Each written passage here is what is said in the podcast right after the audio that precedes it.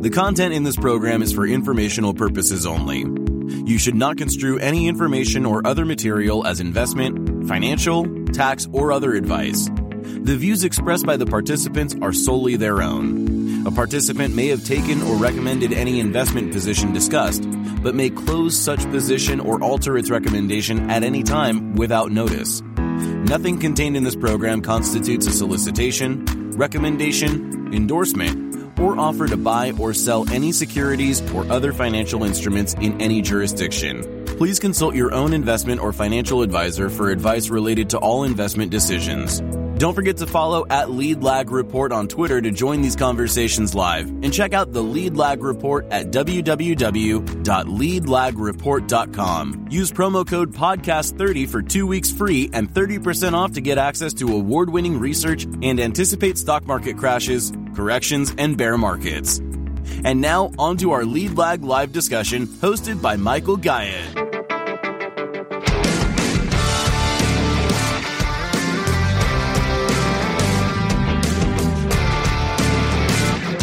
My name is Michael Gayed, publisher of the Lead Lag Report. Uh, join me for the hours, uh, Grover uh, Norquist, who I'm sure a lot of you have heard and seen over the years. I think this will be really interesting back and forth here. Uh, Grover, for those who are not familiar with your background, uh, introduce yourself. I know you've got a long storied career here, here but uh, who are you? What's your background? What you what have you done? And uh, what got you to focus so much on taxes? Sure. I run Americans for Tax Reform, which is a group that the Reagan White House put together back in 1985.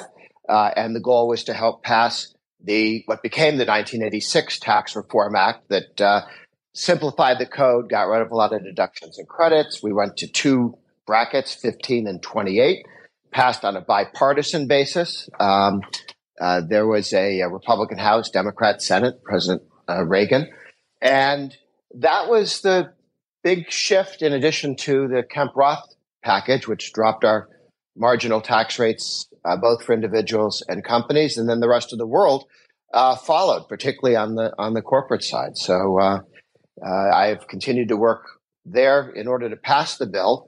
Uh, I created the Taxpayer Protection Pledge, which was a pledge that at the time 100 congressmen, 20 senators, one president took, which was that they would oppose and veto or oppose and vote against any effort to raise taxes.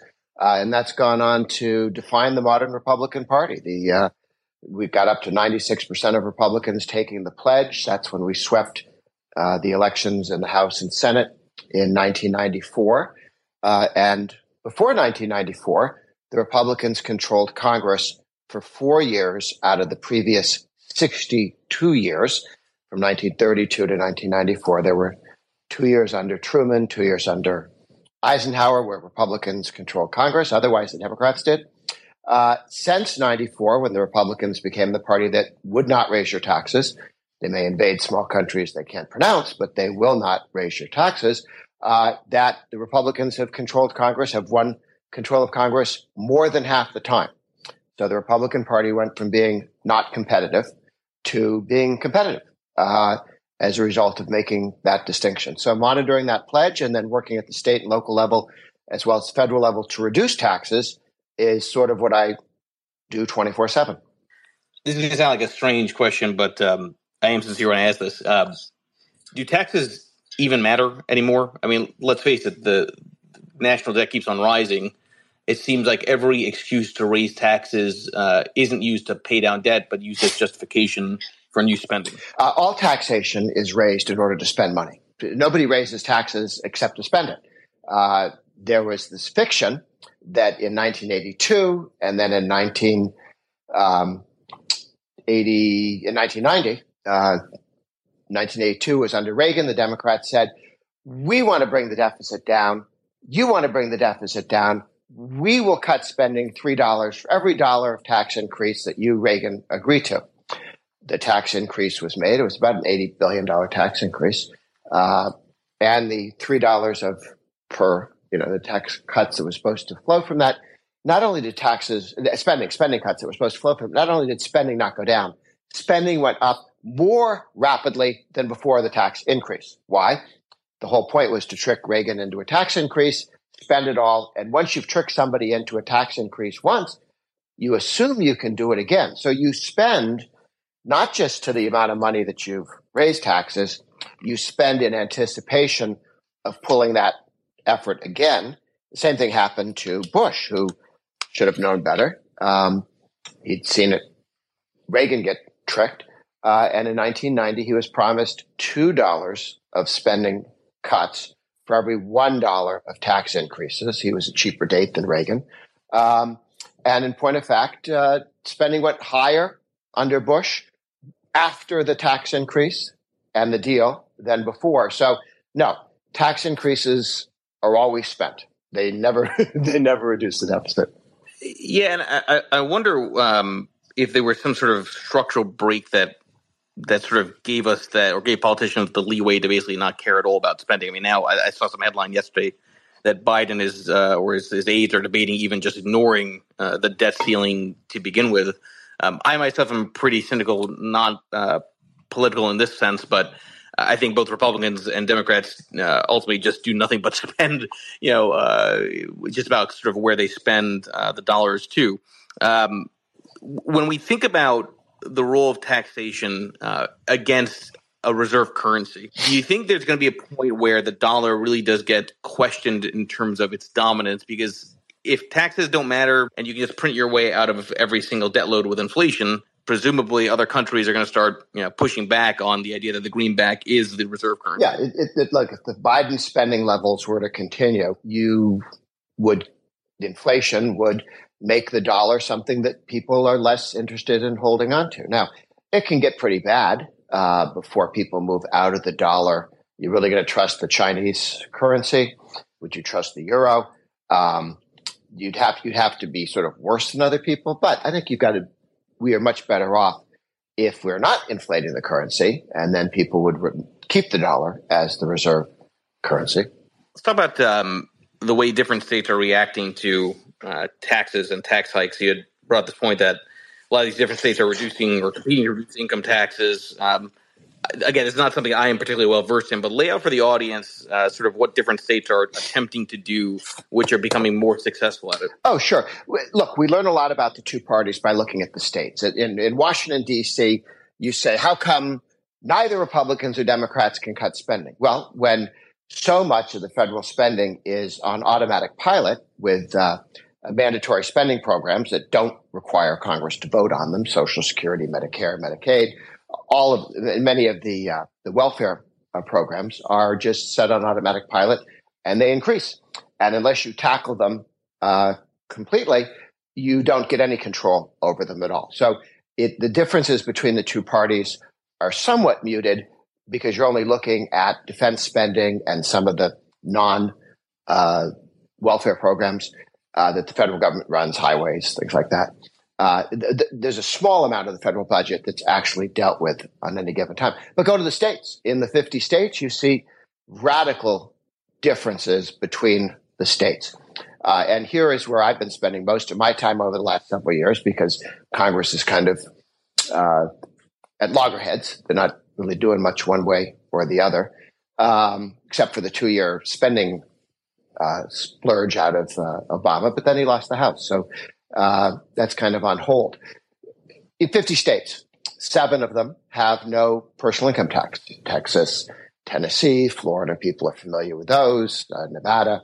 Um, and we've had those for some time now, but there's now a move across the country uh, to move to a single rate or a flat rate tax. 12 states now have single rate taxes, including uh, more li- left of center states. Illinois, their constitution has a you can only have a single rate tax uh, on the income tax. You can't have a graduated or progressive tax that taxes people at different rates. Their rate's just under 5%. You would assume Illinois, being a big spending state, that their income tax would be more like 10, which is California at 13, uh, Minnesota up at 10, New York, New Jersey, Connecticut. These are higher income tax states. Uh, but because it's a single rate tax, Illinois is under 5%. So, um, 12 states are at single rate taxes. Two states are moving to single rate taxes. Iowa had an 8.6% top rate. They're going down to 3.99 over a four year period. They'll be there by 2026 now. Uh, Georgia is going down to a 5.5% rate uh, by 2024. Uh, and then they'll continue down with triggers as revenue comes in. Uh, it'll go down to just under 5% single rate tax in Georgia. Both Arizona and um, uh, Idaho went to single rate taxes uh, in the last uh, couple of years. So there's been a pretty, and Mississippi as well. Um, there's been a, a, serious move towards single rate taxes. Kansas uh, has two thirds majorities Republican in both houses. Kansas, the Democrat governor. Uh, so they they they were within one vote of moving to a single rate tax. They they lost a grumpy Republican who wouldn't uh, vote with the rest of the team. Uh, but uh, Kentucky, Kansas will become a single rate tax. Uh, we're looking at a state like uh, Nebraska that's moving a dramatic uh, income tax cut. North Dakota. There are 12 states moving towards zero. They're saying our goal is to get to zero, and here's how we're going to do it. North Carolina has been doing that for 10 years now. Uh, and four years from now, their corporate income tax will be gone. That's baked into the cake. That's in law. Uh, and it'll probably take them six years to get the income tax all the way down to zero. Um, South Carolina only recently started, but they've announced they're going to zero as well. The Democrat running for governor uh, in 2022 also said, I want to go to zero because they're sitting next to uh, North Carolina, which is on the way to zero, and Florida, which is at zero, and Tennessee, which is at zero. So North Carolina, South Carolina says we cannot afford to have this and be competitive in the Southeast. Uh, Mississippi's committed to going to zero. Uh, they've taken it down about, they're going to take it down about a third of the way, and then they'll have to come back and pass more legislation. Louisiana has a phase down over the next uh, uh, decade. I don't think they get to zero the way they're phasing it down, though, but they may tighten that up and uh, and put themselves on a path to zero. Arkansas, the new governor was elected, committing to go to zero. Oklahoma and Virginia governors would both like to go to zero. They have one house with them, but not both. Um, Nebraska, the new governor said before he leaves, he would like to uh, be at zero. Uh, they've got a significant tax cut in Nebraska uh, that's moving forward. And North Dakota, uh, the governor and the House are both committed to going to zero. They're negotiating with the Senate. How quickly to do that? Arizona uh, went from four and a half down to two and a half uh, they're going to then move to zero. They're going to do two things. They'll pass a law. The Democratic governor of Arizona will veto it, uh, and then they'll put it on the ballot, and then it'll pass. Uh, so they'll put it in as a constitutional amendment. So, so looking across the country, instead of having seven states that are at zero, in the next 15 years, we'll be closer to 20 states uh, at zero, and probably 25 states that are at a single rate tax, either zero or three or four. Um, that competition puts pressure on California and New York, which are up over 10%, neither of which has been willing to raise their taxes. There have been some efforts by left of center groups in California to put a measure on the ballot. The governor Newsom, he, he said, vote no on this, vote no on this. This would be bad for California. Well, that's a historic first. That's helpful. Uh, New York, the governor Cuomo there was adamantly opposed to raising uh, marginal tax rates in New York because New York is not competitive when it comes to new investments. One could get to that point. We're not there yet. Um, but if we continued the Biden level of spending growth, uh, you would in fact get to the point where the amount of money you'd have to pay just to maintain the debt would uh, go past it. But that's a ways out there uh, I do believe, I mean, short line, the only way to fix where we are right now is if the Republicans have the House, the Senate, and the presidency, is to take all the means tested welfare programs, not Social Security, not Medicare, um, but all of the others, and block grant them to the states. Do for all the welfare programs, There are about 150 different means tested programs, meaning you get a check not because you paid into Social Security or Medicare, uh, but just because you're there. Um, and block growth goes to the states, as Bill Clinton did with aid to families with dependent children, now called TANF. Uh, and th- that dropped, aid to families with dependent children, dropped about 30% across the board when the states were able to run it and require people to work to have access to it. Um, and you you actually saw a significant decrease in the cost there. Uh, and there's been legislation that has been passed in the House four times, in the Senate once. Uh, this is during times when Democrats were president, so it was didn't get enacted. And again, remember, we were one vote away when Trump was president, when McCain, who had committed to vote with this to make Medicaid to block grant it to the states, um, that would have allowed states to figure out how to do it more efficiently, how to root out uh, fraud, uh, and to target aid more helpfully. Uh, we were one vote away from moving that to the states. That would have been a dramatic, dramatic effort.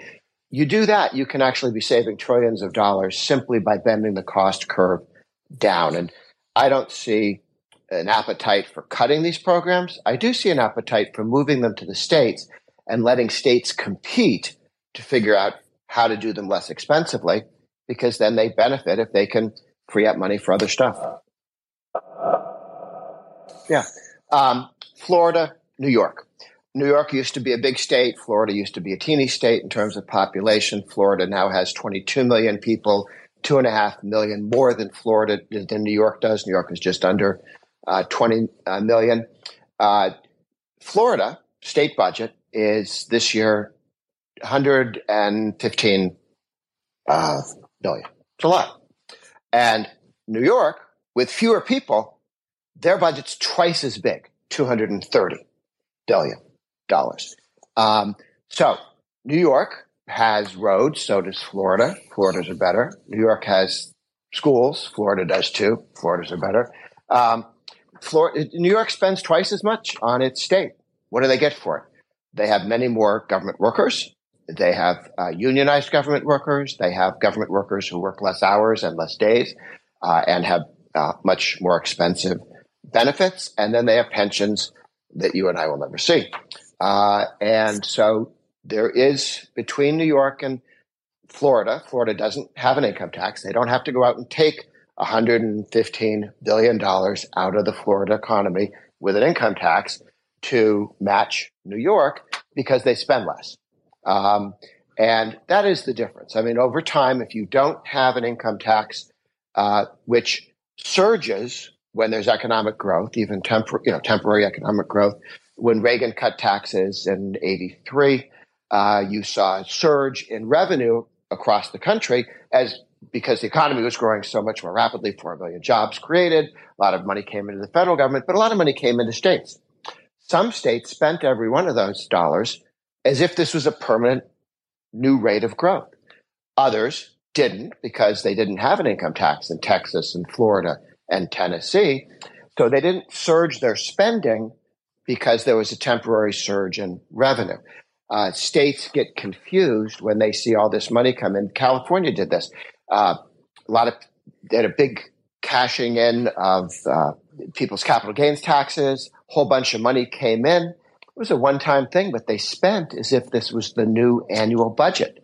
And then they had to go and try and raise taxes to chase after that. So I think if you look at those states that do not have an income tax, Tennessee, a lot of uh, new investment in Tennessee, a lot of growth there. North Carolina, as they've been phasing their income tax to zero, has always had more revenue every year after they cut the income tax each year than before because people are moving to North Carolina um, and because jobs are being created in, in North Carolina.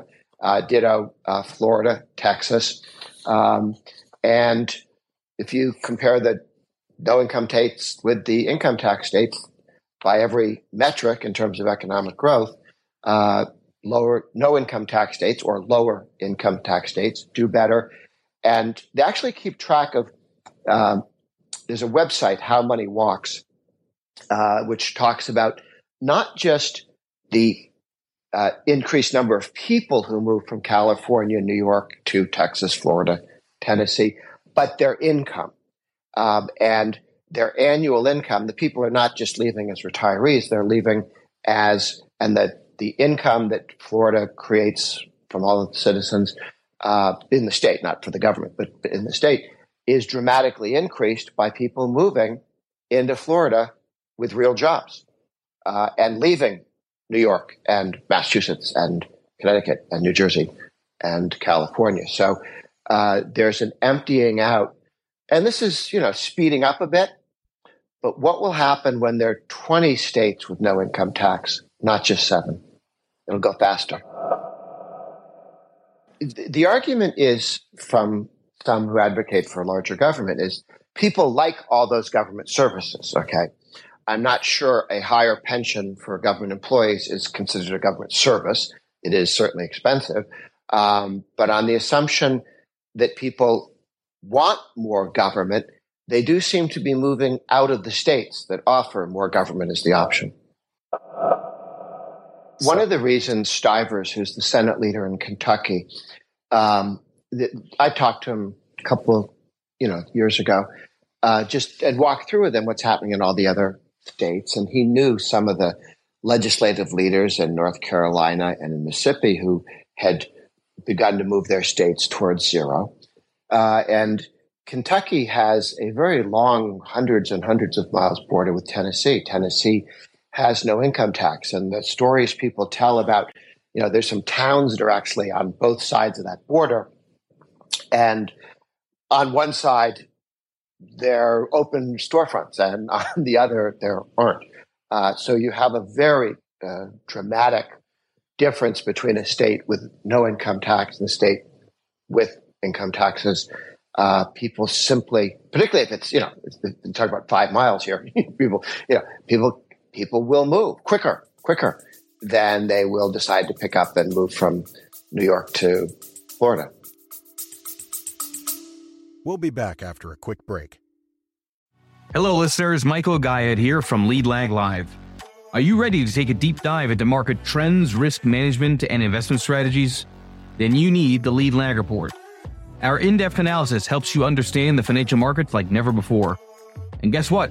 We're giving you a chance to experience it at a discounted rate. Visit theleadlag.report slash leadlaglive and get an exclusive 30% off on your subscription. Don't miss out. Level up your investment game with the Lead Lag Report. And now, back to our discussion. Presumably, it's a lot easier to do uh, no income tax when your starting point at the state level is low debt or no debt. Um, I don't know. I, I, listen, I'm in New York myself. I find it hard to believe that we're ever going to get to having a serious uh, conversation around that, given debt levels here. Um, how do some of these states even try to compete when their initial starting point is so terrible? Uh, California has been trying to think of ways to tax people who leave the state. Um, they've been putting some time, effort into that a number of the big higher tax states decided they wanted to get together and do a joint wealth tax. Um, the challenge there is that this was New York and California and um, New Jersey, I believe. that They had like six or seven, Minnesota. But that theory is you could only move to another state with a, that, that joined the compact, right? You, you, you, that, that you would it would it would slow down people from moving from California to Minnesota or Minnesota to New York, I guess, but it doesn't stop anybody from moving to a state with low or no income taxes. So uh, be, federalism allows us to find out what works. Um, and we have benefited from this in many areas. I mean, tax policy, certainly. I mean, some of the more destructive taxes have just sort of disappeared. They don't exist anymore uh, because people could move. Uh, and uh, people will, you know, decide to live in states that are more they're more comfortable with. Uh, taxation being a, a, a, big part of that in terms of their uh, decisions. Uh, I do think that a number of the states in addition to spending, the other things that the unfunded liabilities of the pensions systems of the government pensions uh, can be fixed. Utah, uh, maybe seven, eight years ago, passed a law that all new hires, including police and fire, which are often left out of this, uh, all new hires by state and local government in Utah have it will go from the defined con- uh, benefit thing, which is when you retire, you get half your pay, or here's it's fixed. What's fixed is the benefit. Uh, to defined contribution, which is what's fixed is what you put into it. So the state will put in 10% of your salary into a 401k for you. You can match it uh, with another 10 uh, percent. Uh, and when you want to leave, it's yours. And you will not be surprised the way people in Detroit were when they go, oh, we forgot to put any money in your uh, retirement account, so you're out of luck. Uh, you you can't cheat the workers by not having put the money aside, uh, but you also don't surprise the taxpayers by going, "Oh my goodness, we promised hundreds of millions of dollars that we don't have, so now we're going to raise taxes to get it from you, uh, taxpayers." Uh, Utah, you know, in a in a matter of you know another decade or two, will have no unfunded liabilities in their pension plan as they've moved completely over from defined contribution, uh, defined benefit to defi- to defined contribution. A lot of states are doing a version, you know, version of that, partly defined contribution, partly defined benefit. I think the biggest reform that led that that you can do at the state level for New York, California, and so on is to phase out the unfunded liabilities by moving to 401ks, IRAs, rather than defined benefit plans, the ones that unionized companies have, the ones that kill unionized companies, um, steel, uh, auto, uh, coal, um, all those industries that had defined contribution, defined benefit, defined benefit pensions that they just can't keep up with, and that that eventually go. You just talk about those. Things. Sure, and these come up because uh, when we share the taxpayer protection pledge with congressmen, senators, state legislators, governors. Uh, almost all the Republicans in Washington have signed the pledge. About two thirds of Republican uh, and all the congressmen, senators in Washington have signed the pledge. Two thirds of governors, Republican governors, have signed the pledge. Uh, this this comes up in the 50 states and also nationally. What about a user fee? Okay, and and the, the trick there, the thing you have to watch out is people. I, I had once had a governor try and tell me that a cigarette tax was a user fee because you were using the cigarette. Um, it's a tax, okay?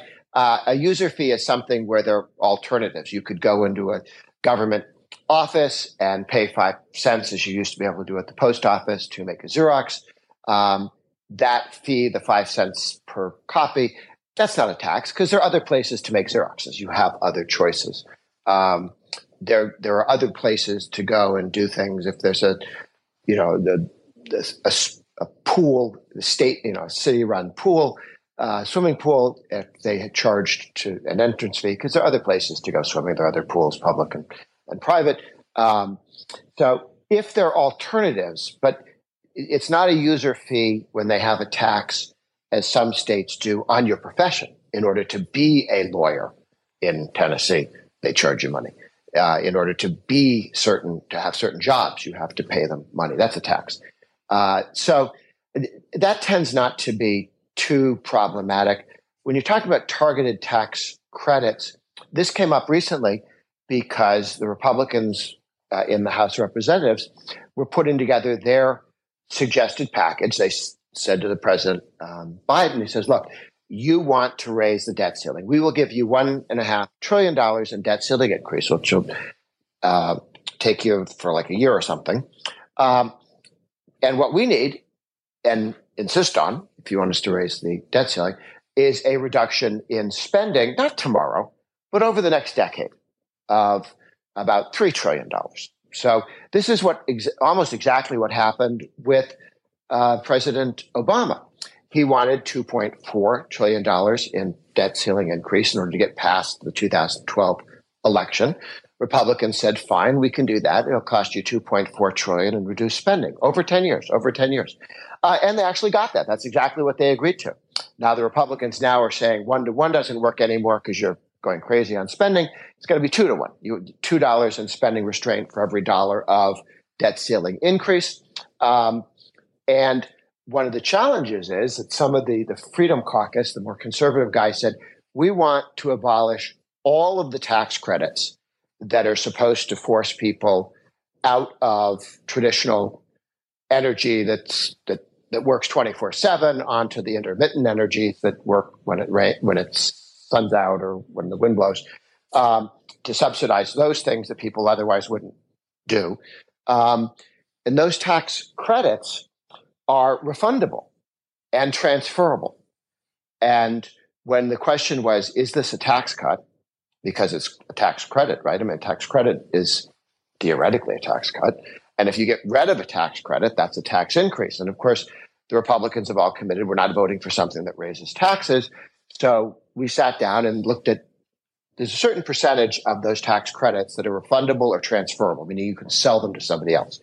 If that's the case, that's not a tax cut. That's that's spending. You may you may do it through the tax code, but it's spending. If it's an actual reduction in your tax liability, um, that's a tax cut. You may you may think it's a bad idea. I think a lot of targeted tax credits are not a good idea. It's just a way of trying to push people around and tell them what to do uh, and force them to do things they wouldn't otherwise do. Uh, so uh, some of those tax credits that are refundable or transferable that you can sell on the open market, that's cash. That's spending. Um, but I would uh, prefer, and this is I, where I came into all this, was on the 1986 tax reform, where we eliminate, we, the country, uh, Congress eliminated deductions and credits and reduced the rates in a revenue neutral way. Matter of fact, the 86 bill was a small tax cut, $60 billion over a decade, but it was set up to be basically revenue neutral, lower rates, broader base, fewer deductions, fewer credits, fewer using the tax code to tell people what to do, push them into one direction or another. Um, I would certainly prefer fewer deductions and credits. I mean, some of the stuff is useful and necessary or important to various people, but to the extent you can have less of that and lower rates, it's less disruptive to the economy and less damaging to growth. Let's talk about um, another topic you want to get into here, which is uh, the supersizing of the IRS. Um, uh, which is uh, to me always amazing um, to think through, especially when there's so much talk now around AI and how um, artificial intelligence should be making things more efficient instead of the government's going the other way. You can argue. Um, what's going on with all this talk around uh, increasing the size of the IRS? Should people be nervous? You know, those that are conspiratorial, thinking that you know they're out to get more money from me. Uh, what What are your thoughts on that? Yes. Um, well, it's more than talk. Uh, Congress has actually voted eighty billion dollars to increase the number of people working at the IRS, 87,000 additional people, additional people, 87,000. Uh, it will, you know, that's uh, three times as many people as work in the Pentagon. Uh, it's a lot. It is a huge increase. Uh, Biden says he's only going to go audit rich people and big companies. Rich people and big companies are actually presently being audited. Uh, and uh, so you shouldn't worry about it. But the IRS has been putting out regulations just in the last few weeks about how to go after people who work for tips. I mean, very few billionaires make their money on tips.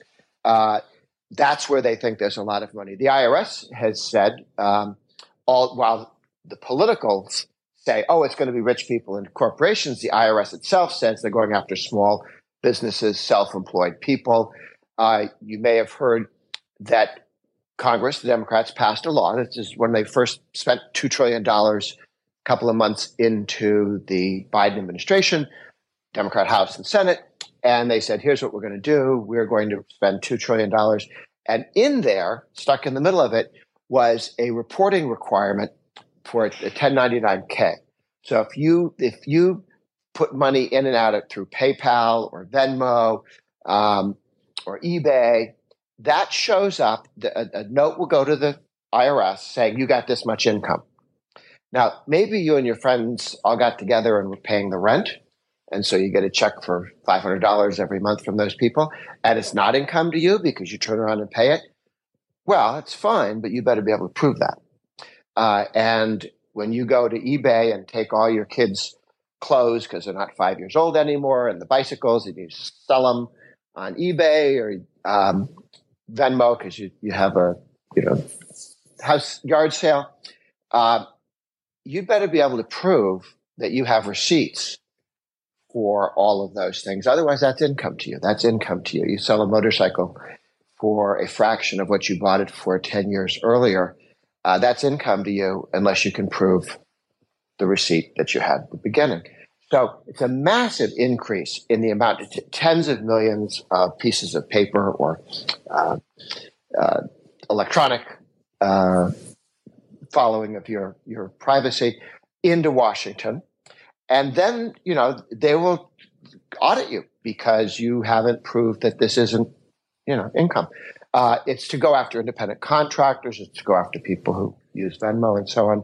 Uh, none of these people are billionaires. None of these people are rich, and so it, it is the, the money that Congress thinks Democrats in Congress think is out there is largely independent contractors, small businesses, self-employed people. That's their target. That's not the risk. That's not the rich. It's not you know, it's not big corporations. But that's where they're looking to get the additional money. Now, what has scared people is you can go find this stuff. The um, the uh, Treasury Inspector General uh, reports where they've sort of go in and look at the IRS. They have the IRS has four thousand six hundred guns and five million rounds of ammunition.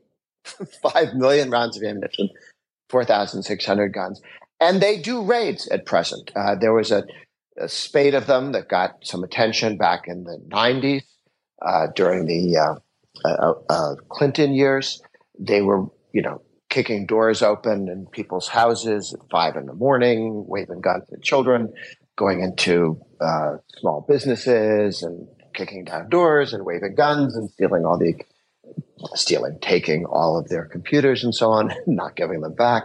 Uh, it got very abusive, and there was actually Senate uh, hearings on the subject, and people uh, testified. And in a number of these cases, it was some ex girlfriend or a uh, employee who was disgruntled employee who made up a story in order to have the IRS kick down the door of the employer that they didn't like, their boss they didn't like. Um, and this, this got pretty ridiculous. They were supposed to reduce it. Now, under the new IRS funding, um, the IRS now admits this is after the bill passed. They denied it until the bill passed that they're going to hire 1,200 people with who are going to be carrying guns, um, and uh, this is their new you know policy. They've been advertising. They they put up ads saying that they were looking to hire people who could work for the IRS and carry guns uh, and they had to be willing to use deadly force. You have to be willing to kill people if you want, want this job. They don't even ask you that in the ads for the Marines for crying out loud. Um, then that was taken down, but they're back up. they're hiring in all 50 states with the you must be willing to use lethal force if you want to come and work for us. Um, so, because we're going to be sending you out with guns and you have to be willing to shoot people. Uh, this is a little unsettling. And the reason is not just nobody likes the door kicked down in the morning, that the IRS has done nothing to reform itself since they were having the earlier abuses. Um, and there's been a, I mean, a series of, well, the, the IRS keeps track, or the, the, the inspector general keeps track of how many times the IRS pulls the trigger with one of the guns. More than half the time that the trigger is pulled and a bullet goes out the gun, held by somebody who works for the IRS, more than half the time it was a mistake. Uh, not, not meaning they shot the wrong guy, meaning they didn't mean to pull the trigger.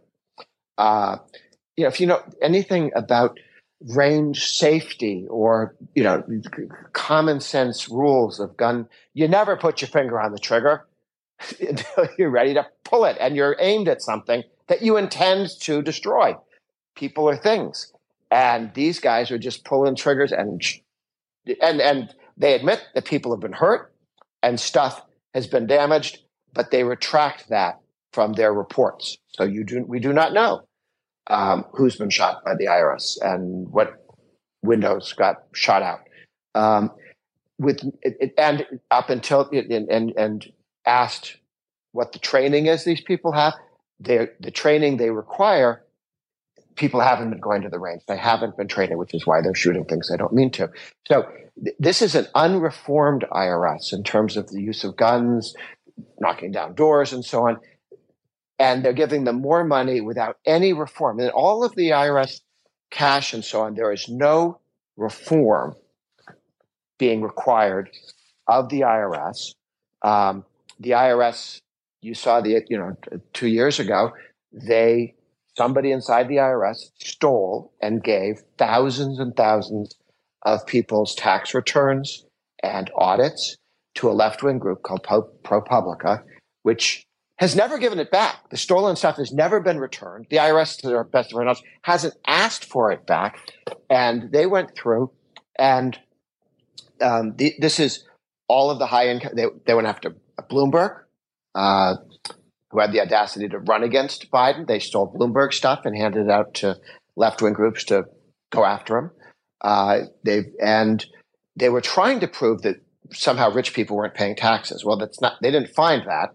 Uh, but they did coordinate a press conference with the Democratic senators, the guys who got the stolen material.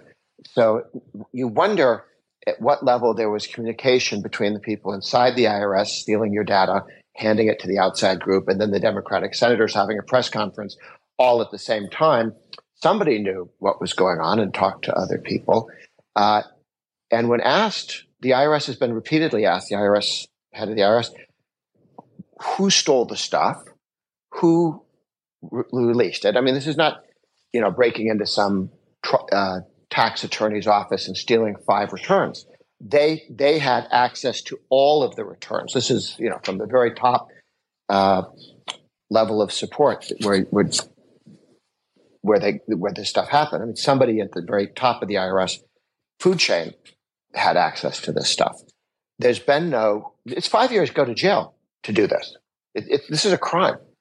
No one's been fired. No one's been arrested. Nothing has happened. And they said, you know what? We're so unhappy. We're so mad at you for that. We're going to give you $80 billion. I don't think the IRS considers that they've been asked to reform. Uh, all I can think about in hearing that was like possibly the next uh, major Call of Duty type of video game where it's first person shooter of IRS agents, which is beyond uh, disturbing. We'll be back after a quick break. Foodies unite with How You Dish. It's social media with a secret sauce. Food, the world's first network for food enthusiasts. How You Dish connects foodies across the world. Share kitchen tips and recipe hacks. Discover hidden gem food joints and street food. Find foodies like you, connect, chat, and organize meetups. How You Dish makes it simple to connect through food anywhere in the world. So, how do you dish? Download How You Dish on the Apple App Store now.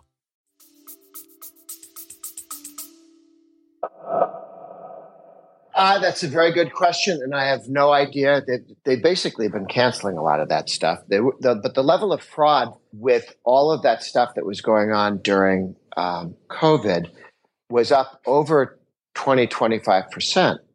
And I've met with some of the people who came up with the computer programs to drop that rather dramatically. Um, and but but the but what they consider an acceptable level of fraud is frightening. And the fact that it was up way beyond that, I mean, it, it, in some cases, 30, 40%. Um, I mean, they were writing out checks to people. People were sending in pictures of themselves wearing masks. I mean, I mean it, it's, it's like a, you, can't believe that actually is what happened. Um, and a lot of that money ended up in Nigeria and China, which China, Russia, Nigeria, the three countries that have the most sophisticated ways of uh, getting in and, and uh, using fraud in terms of, of getting people to send them stuff that they're not supposed to. I asked one of the guys who fights these things, and I said, "Why, why Nigeria? Why not Ghana? Ghana?" And he said, "Oh, Ghana does it too, but just not as much as Nigeria." So there are a lot of people overseas making a living off of some of the, you know, welfare checks, payment checks that get sent out um, without much oversight. Why isn't there more outrage over that? I mean, like j- just hearing that makes my blood boil. I mean, is it just the media doesn't yeah. care? People just don't care. Well, I mean, the established the establishment the press generally doesn't care, um, and it would. The, the, there is a bias by the press for government, um, for more government, toward the government. If you're in the press, you much of what you do is people either give you press releases or they leak to you, um, meaning they give it to you and not to everybody else. Because if they give it to you, then you owe them uh, and you will give them better press. So people whose entire careers, the next 30 years of their life, is going to be set by will you be getting scoops from people who work for the government about stuff? Uh, and by the way, if you do investigative journalism that makes the government look bad, chances of getting scoops and having a career go way down. Um, so it is not usual or expected that somebody would find out uh, the level of. They don't find they don't look for corruption like that because it makes the people who give them their scoops, which give them Pulitzer prizes, um, unhappy and mad at them, and then they don't get the scoop. So there's a symbiotic relationship between the guys who leak stuff, the guys who print the stories, and if everybody got a press release, you know, at the same time, then this wouldn't happen. But uh, when you do a leak and you give it to somebody, not everybody, that's where the favoritism comes in, and where the journalist, you know, tends to reward leakers with good press. On uh, the Americans for Tax Reform website, the very top of it says no debt hike without spending reform. I, I, don't know. I don't get a sense that there's that much passion by people to try to push back on government spending like there was, you know, a decade plus or so ago, especially when the Tea Party was getting all the attention. Um, I, I'm just curious, just in terms of kind of your own visibility and the kinds of people that gravitate towards you, are you finding that more people or less people are as passionate as you are over time, or is there more apathy over time? Well, the good news is when you ask somebody, do you think you should have a clean debt ceiling, which is what Biden says, clean meaning just debt ceiling increase, nothing else? Or do you want one that requires spending restraint? The vast majority of Americans want spending restraint attached to the debt ceiling. So Biden's negotiating position is not a popular one with the American people. Uh, so that's the best thing that the Republicans have going for them in saying, let's reduce spending in the future so that this doesn't happen to us again, you know, five years from now, 10 years from now, where we just keep shooting up debt, total debt. Um, so there is, when you ask people, that there's a recognition the government spends too much. They would prefer to spend less. They would prefer lower taxes and less spending rather than higher taxes and more spending. Um, but of course, there are particular concentrated special interests, organized labor um, gets money and gives it to politicians. They don't necessarily represent every steel worker or coal worker or auto worker, but their money goes in one direction, which is tends to be people who want more um, more spending. So that that's a that that's a challenge. I mean, our, our friends um, in the IRS, just looking at some numbers here, 53% of people who work in the IRS don't go into the office anymore. Okay. They work from home. So the people, when you call in to the IRS and they don't answer your phone call, the guy not answering your phone calls in the backyard by the pool, not answering your phone call. He's not in the office, not answering your phone call. 53%. Of the 47% of the people in the IRS who do go to the office sometimes, the IRS will not tell us what percentage. Are they there half the time, 95% of the time, 2% of the time, what? It's just the, the, the non zero number of 47% of, work, of IRS workers who go to the office. Sometimes we don't know how often they do that. Uh, the IRS itself has a labor union, a union. 98% of the money they contribute to political candidates goes to Democrats. So we have a one party political unit in the government, the IRS, uh, which is a one party bureaucracy. Um, and you had mentioned the Tea Party and lack of interest in fighting spending since the Tea Party. The Tea Party was actually smothered by the IRS.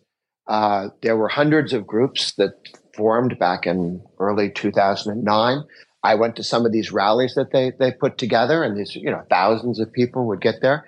And then when they would ask to, you know, incorporate and set up the Tea Party movement of Pittsburgh, uh, I went to one of the rallies they had uh, the IRS took all of their requests to get uh, tax status, you know, nonprofits tax status. You could go to a bank and incorporate, and then people could write you checks, and you could hire somebody part time to help get your little organization going.